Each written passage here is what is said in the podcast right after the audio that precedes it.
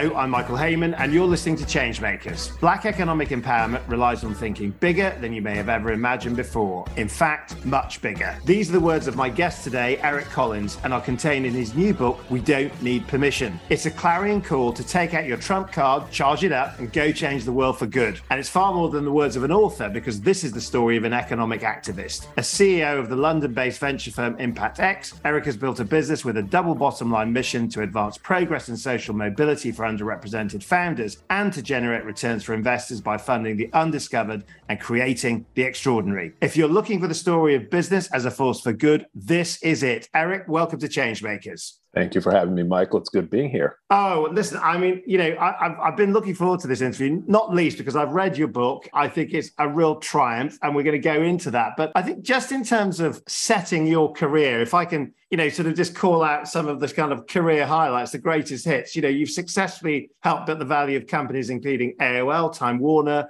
SwiftKey. You've served under President Obama's Small Business Administration Council on Underserved Communities, named by the Powerlist as one of the most influential Black people in Britain, and by the Financial Times as one of the UK's top 100 BAME leads. I feel almost almost exhausted reading out your list of achievements. I mean, really, you didn't need permission for very much at all, did you, Eric? I love that you actually get the name of the book in there too. Yes, the idea that not needing permission is one of the key constructs of my life. That if you're going to ask other people for permission, it's going to immediately cause you to be in a position of a request and being sort of in a one down position, which might be fine. But if you're going to start on the back foot, it means you have another step that you have to take. And why take that extra step? I thought it was a wonderful phrase in the book where you said, Nothing is as liberating as throwing off the mental shackles that form alongside the need to ask for permission. Bring that to life for us. Think about it. So many ways in which all of us, Michael, are asking for permission, whether or not it's, can I join your club? May I have this promotion? Or am I good enough? Am I uh, wise enough?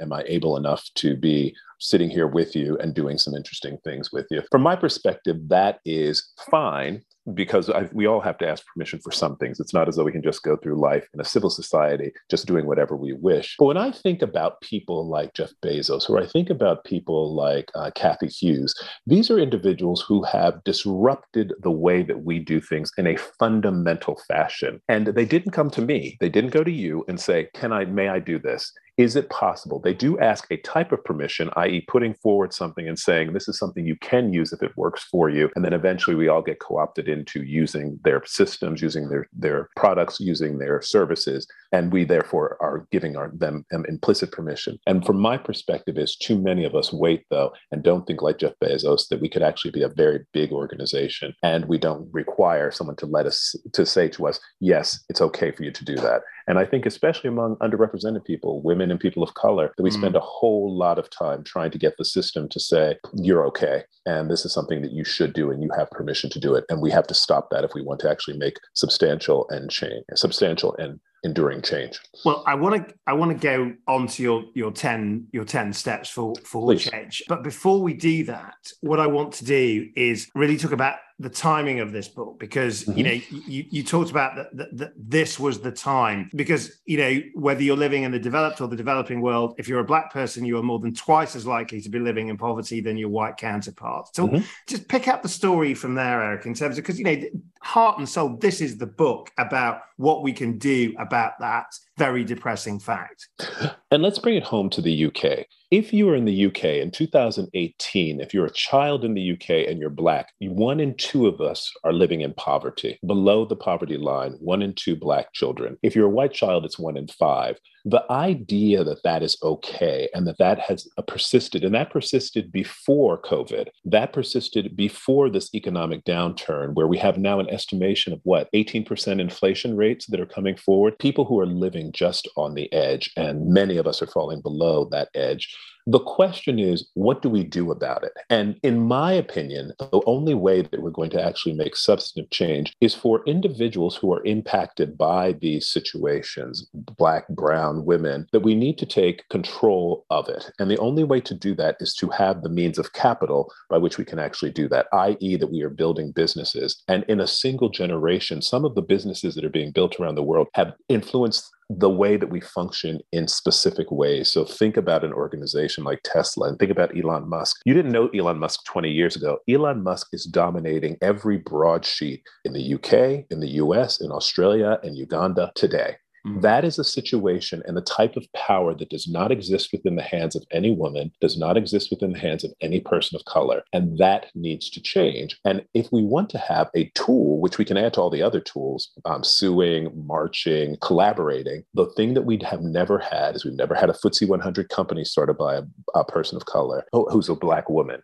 We have never had a, a, a Fortune 500 company started by a black man. Those things, if we were to change that and those were started, and we could have the same sort of impacts that Apple does, the same sort of impacts Uber does in everything from economic policy to employment policy, that would be a game changer for yeah. women and people of color. And, and, you see, I think the really interesting, exciting point about this is that if I'd been doing this interview 10 years ago, let's mm-hmm. say, then the person that would have made all those comments about change mm-hmm. would have been by nature a civil rights demonstrate, uh, demonstrator or activist. They might have been a politician. It would have been unlikely that it would have been a business leader or an entrepreneur who would have seen that within business, the tools of change were open to them. I mean, is this the time now also where business can play a decisive role in making change happen? I think business has got to take business all over the world is making decisive um, impacts on a day-to-day basis think about starbucks think about costa think about organizations like uber we are finding in every jurisdiction around the world governments having to contend with the gig economy, having to think about what are the employment rights? How do we define employment in the first place? Businesses are very much impacting the day to day lives and mm. the decisions that are being made, not only in the individual mm-hmm. family level, but at the government level. And that is the thing that we don't have women of color and women and people of color who are actually part of that conversation. And that is what we need to change. And now is the time. ImpactX, which is the company that I run, is investing in underrepresented entrepreneurs we're investing in companies that are run by women and people of color, and we're investing in the UK and Europe because we know that they're deep wells of talent. And from that, we believe that the next Amazon is going to come from a Black woman in Bristol. We believe yeah. that the mm-hmm. next Airbnb is going to come from a uh, black man in Germany. We mm. understand that that is the that is the possibility that actually exists, and when that actually happens, and we help them to start the business and grow the business, and then become all that they can be, we will then have a different kind of a world. Meaning, we'll have different sorts of opportunities available, not just for the founders, but for the people that they employ. And we know that instead of trying to retrofit for DEI and say that we need to have some diversity initiative, they have different DNA and think differently about who to hire and have at the table. And, and you see, I suppose the, the really front-footed express, expression of that is, I mean, you, you describe it as a market inefficiency. Mm-hmm. Just one percent of VC funding goes into black-founded businesses. In, in the same way that when you're looking at, at something like reparations for, for slavery, you've talked mm. about the fastest way to achieve progress for Black people is to invest in their businesses. I mean, this is very much the kind of the business response to these broader social sort of social injustices and social challenges. And I think I think that's what what makes what makes the book so interesting and also gives your voice such a freshness in this debate. I'm glad you noted that, Michael, because you know, quite frankly, and we could have a conversation about do we need to overhaul the system? And the question of that probably needs to be debated, but it's not going to be debated by me. Instead, what I'm going to debate is the question of who owns the resources and the resources that are therefore available in order to fund not just moments, but also missions. I think to myself that, uh, you know, George Floyd was murdered in front of our eyes in 2020. A lot of attention was turned to inequities that existed in the world. Here in Europe, we had lots of people, and in, and in the UK, we had lots of people marching in the streets. You know, unprecedented during COVID that people were going to come out and march. In any case, we then fast forward a few years later. So now it's 2022. Inflation is at a high. We have a war that's going on in the Ukraine, and we still have lots and lots of Black children who are living in poverty. But the tide has turned. The news cycle has moved on. The situation which is underlying has not. Unless we have the resources to be able to keep that front and center, the issue of, you know, that poverty being something that has to be dealt with. And we don't, and we have the resources that are coming from communities that care about that all the time and are affected by it all the time, as opposed to it being the flavor of the moment then we are going to never be able to change in a mm. sustainable fashion the inequities that exist And we know that capital is absolutely imperative. And it's one of the things that has never sort of existed. So, you know, the Russian doll of problems that exists, you know, there's inequity in terms of income, there's inequity in terms of household ownership, there's inequity in terms of educational outcomes, there's inequity in terms of health outcomes. All of those things are things which have to be addressed and they have to be addressed systemically. And systemic redress requires capital. And mm. Whoever is able to then provide the capital to keep the attention of the public, the attention of government, the attention of business, and the attention of ourselves will be the person or the organizations can help solve the problem sustainably, meaning durably. That's what I'm looking for. And that's why now is the moment. That's also why I suppose businesses like Marshmallow, of which you are an investor in, are so, so totemic in terms of being really the, the, the shape of things to come, the, the idea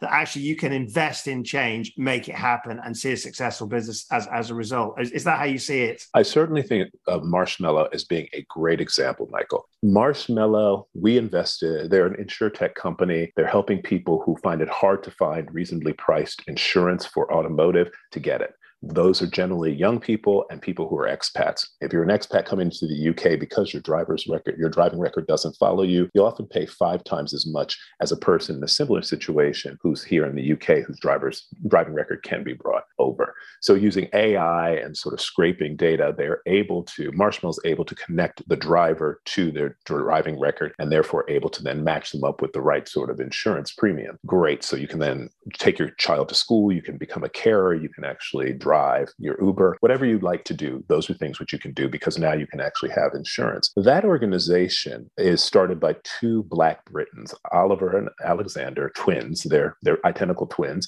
They started this organization and with another friend. They have built an organization that when we invested was about 30 million in uh, as a pre-money valuation. Within 18 months of our investment, they were worth 1.2 billion in terms of their valuation, and they were the second black unicorn to come out of Europe and the UK, hmm. right behind um, World Remit.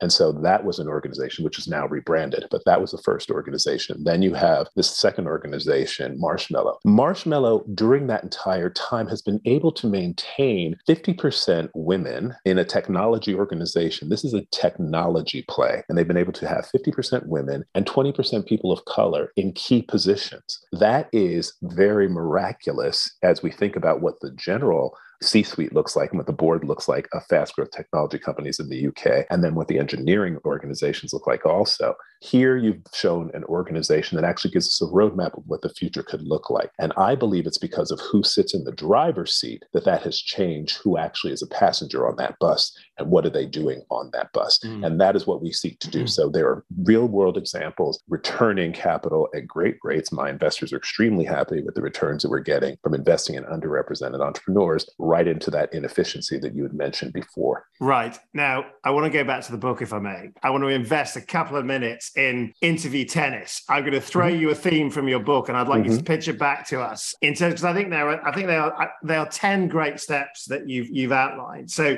I'm just going to punch them out there, Eric, and then just give us a thought back for listeners mm-hmm. in terms of what matters embrace the unexpected? Look, my pathway has not been a traditional one and it hasn't been straightforward. Most of the people that you would look at who are entrepreneurs who led to greatness in terms of the outcomes of their business and building great value for economies as well as for all stakeholders are people who have taken twists and turns in their journey. Embracing the unexpected is all about catching lightning in a bottle when it hits and being prepared for that that's something which is extremely important. Disrupt. I believe that disruption is the key term that we all need to embrace as um, people who want social change if or societal change. If you don't disrupt, that means you're maintaining the status quo. You're being conservative. You want things to stay as they are. Why in the world, if it's not working for you, would you not wish to disrupt at fundamental levels what is going on? Disruption mm-hmm. is your tool to actually affect the kind of change that you're looking for. Go of small, think bigger? I think too many people are building these days what I would call lifestyle firms,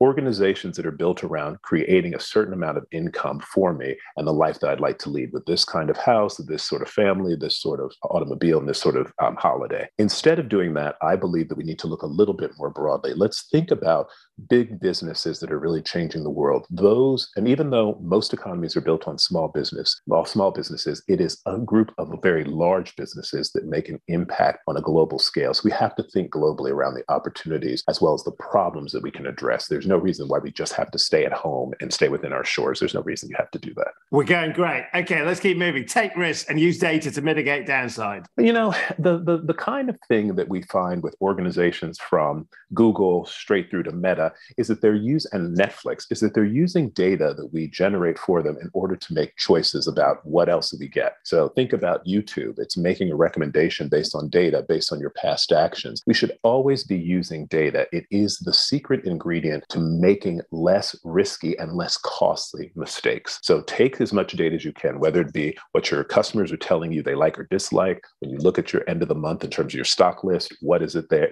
what's in stock and what's out of stock, all of those pieces of data are what should be informing. Just formalize that process and make it part of your mantra of doing good business. Put your money where your mouth is. I'm very surprised when I find that there are people in the world who actually use money in, or, and give money to organizations that are working against their best interest. If an if a country, if a state, if a province, if a city, whatever wherever it is that you're living in, or if a company is not supporting you, and they're actually working against the things which are important to you and fundamentally uh, counteract the values that you ha- that you hold dear. That is not where you should be spending your money. I believe the deliberate use of your capital anyone can do. You can make a decision. This is not a person who is treating me well. This is an organization that doesn't do the things I'd like. They don't promote women. They don't promote people of color. I am not going to put my money into those organizations. Even if I love, you know, Apple, I'm just not going to be able to use them because they do not follow through in terms of making sure that the world that I wish to see is the world that they're actually implementing. So I think it's very deliberate. Leverage what you know. So I think that there are a lot of people in the world who look at problems and say, you know what,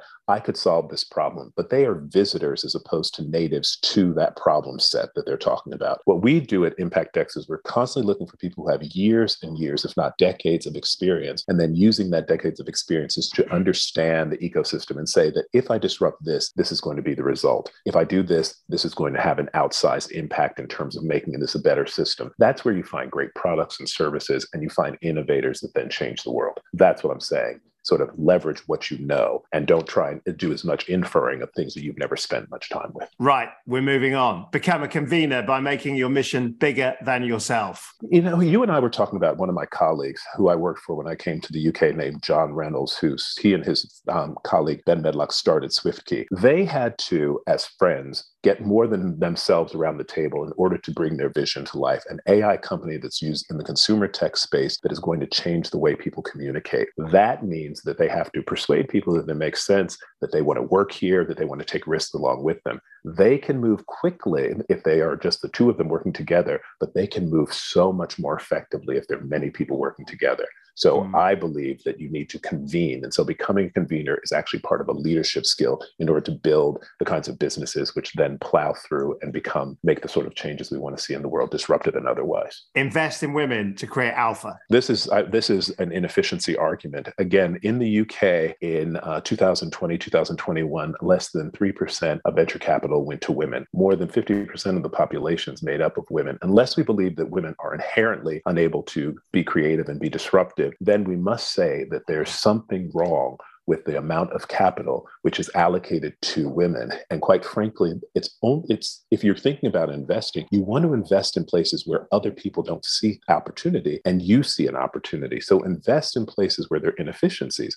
If there are few few dollars and cents, pounds and pence being invested in women, you invest in women because the likelihood of getting good valuations and then getting great returns on that is much higher. So that's what we do. We invest in women because that's inefficient. There's inefficient investing going on there right this minute. Sell your vision. You can't, it's great to be sitting at home with a great idea, but you're going to have to at some point push out into the world. And that vision is going to have to be sold to other people. Other people are going to have to embrace that vision. We start talked a little bit about employees, but beyond that, it's going to be clients clients, customers, and eventual consumers. You've got to be able to sell your vision because you've got to convene a very diverse and a very wide table to help you to be successful if you're going to build global scale businesses like I believe are necessary in order to address inequities. Always bet on black. Always bet on black. It's another inefficiency. It's not, I mean, I borrow it from gambling, right? But it's another inefficiency conversation that, again, with less than 1%, that's, and that number is for the United States, that less than 1% of venture capital going to to entrepreneurs of black entrepreneurs. In the UK, it's less than 0.24%. So less than a quarter of a percent of the venture capital that's actually given to all companies goes to black founders. There's an inefficiency there. You invest in that inefficiency, the returns are phenomenal. I point to Marshmallow as an example. Go, Eric. You've done your book and all 10 steps in How about three minutes. How was that? That was, i I'll tell you what, you're made for TV. Speaking of which, let's talk about the moneymaker. How did you find wow. that? you know, Michael, it, it, see, you are someone who understands media, and you have and you can participate very effectively. For me, it's very strange to be in a situation where you where you're supposed to be followed around with a camera, and you're supposed to meet these fantastic organizations, advise them, all under the hot glaring lights, not of the studio because we didn't do any studio work, but in the hot glaring lights of the public watching you and evaluating everything that you do, and trying to present in a way that's sort of in keeping with how your company ImpactX works and how I think about organizations, mm. and yet doing something which is televisual. You know, people don't want to just watch me sort of sitting at a computer writing emails. That's not that interesting. But to see the interactions and to hopefully see some transformative. I mean, think about it. In some ways, the Moneymaker is like a Cinderella story. Sitting in obscurity mm-hmm. are a number of organizations that would never otherwise see a person like me because they're in the, you know, they're in the rolling hills of Sussex or they're in a, or they're in a um, industrial state in Birmingham. Eric comes in, finds them, and helps to introduce them to Uber. I help to introduce them to Morrison's. I help to introduce them to Bread Ahead. All of a sudden, the world opens up. Those things don't just happen. So we have to, you know, it was an interesting experience for me, but the kinds of entrepreneurs that the UK produces in those small spaces are among the world's best. These mm. are individuals with great ideas. They have are hardworking and they are tenacious because those are organizations that have not had the advantages of a bunch of, you know, Oxford and Cambridge educated venture capitalists coming in and buying for their business. A bunch of banks who really want to bank with them. They have none of that. They don't have mm. advisors. They don't have boards. And to then be able to survive as long as they have and under tough circumstances like COVID, I was very impressed, even though I had to make some hard choices about You, you, you did. And I, and, I, and I watched it and I greatly enjoyed it. And I have to tell you, I mean, the thing that you've said about, about the fairy tale, I hadn't thought about it like that, but you're right, because, you know, you gave these businesses connections and opportunities that otherwise would have been you know just just dreams really and i think that by making those dreams come true i suppose on one level you saw those that saw opportunity and were able to take it mm-hmm. and, and some of those that didn't but yeah. but it also made me think about how important making connections actually is in terms of growing a business. I mean is, is that how i mean i see you nodding so i'm, I'm presuming you, you felt that also Oh, absolutely. I, I, think it's key. Your network and this is one of the reasons why women and people of color have a challenge. The networks that they have are vast and very are very useful networks, but possibly not as useful for the next stage of growth that we're talking about. They don't necessarily have great relationships at Coutts Bank. They don't necessarily know one of the vice chairs at um, KPMG. They don't necessarily know the managing partner of one of the Magic Circle law firms. Those sorts of things mean that there are limitations to what their their data set that they can then draw upon, especially when there's a problem like COVID, which is an unprecedented problem. There's inflation mm-hmm. like we have now, an unprecedented problem. Where do they go to? Where do they go to get that help? And so when I come in as the moneymaker, I think they heave a sigh of relief. The challenge is right after heaving a sigh of relief, they get my transformation plan, which is something they maybe never thought about. You know, did they ever think that they should be bottling sauces and then sending those sauces through Morrison's, Waitrose, and other sort of places? They hadn't thought about that. And it creates a whole different set of challenges for them. And then also, it makes them question what was the original intent of the business? Was it really to be a small lifestyle business, or did I really want to have a, you know, country changing, if not a world changing impact? And so those sorts of things are existential questions for them. As you were asking the question, Michael, though, I thought to myself, am I actually the fairy godmother of the UK? I'm like, wave that one.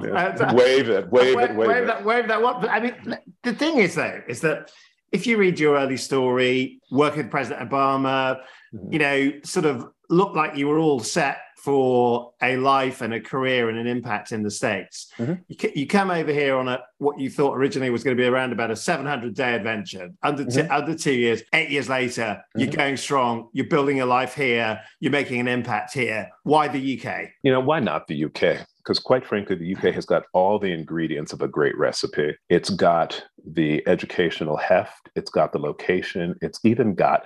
I just watched the, you know, I was obsessed with the Commonwealth Games as I've been obsessed with the European Championships. And you think there has there's all of this talent which flows into this into this relatively small island, mm. and it has been doing it for centuries, if not millennia. And from there, there's so many things that can then be stretched out to the rest of the world, particularly as I think about the Commonwealth, all those countries that used to call this Mother England. It's very much a place where you could, if you can, if you can make it there to a certain extent, then you can actually take the things that you are doing so well in England and maybe apply them in Uganda, Kenya, South Africa, Nigeria, Ghana. I think, quite frankly, that the connection between the fastest growing economies in the mm-hmm. world and the UK and other parts of Europe is a strategic advantage of investing through the UK and Europe. I really do believe that the bicultural nature of people who have come here understand, and have, whether it was five generations ago or last week, understand sort of how things function in Europe and the UK, and then are able to apply that not only to that economy, but then other economies have a great competitive advantage of these growing spaces and these growing hmm. resources mm. in another portion of the world. So for me, India is the same way.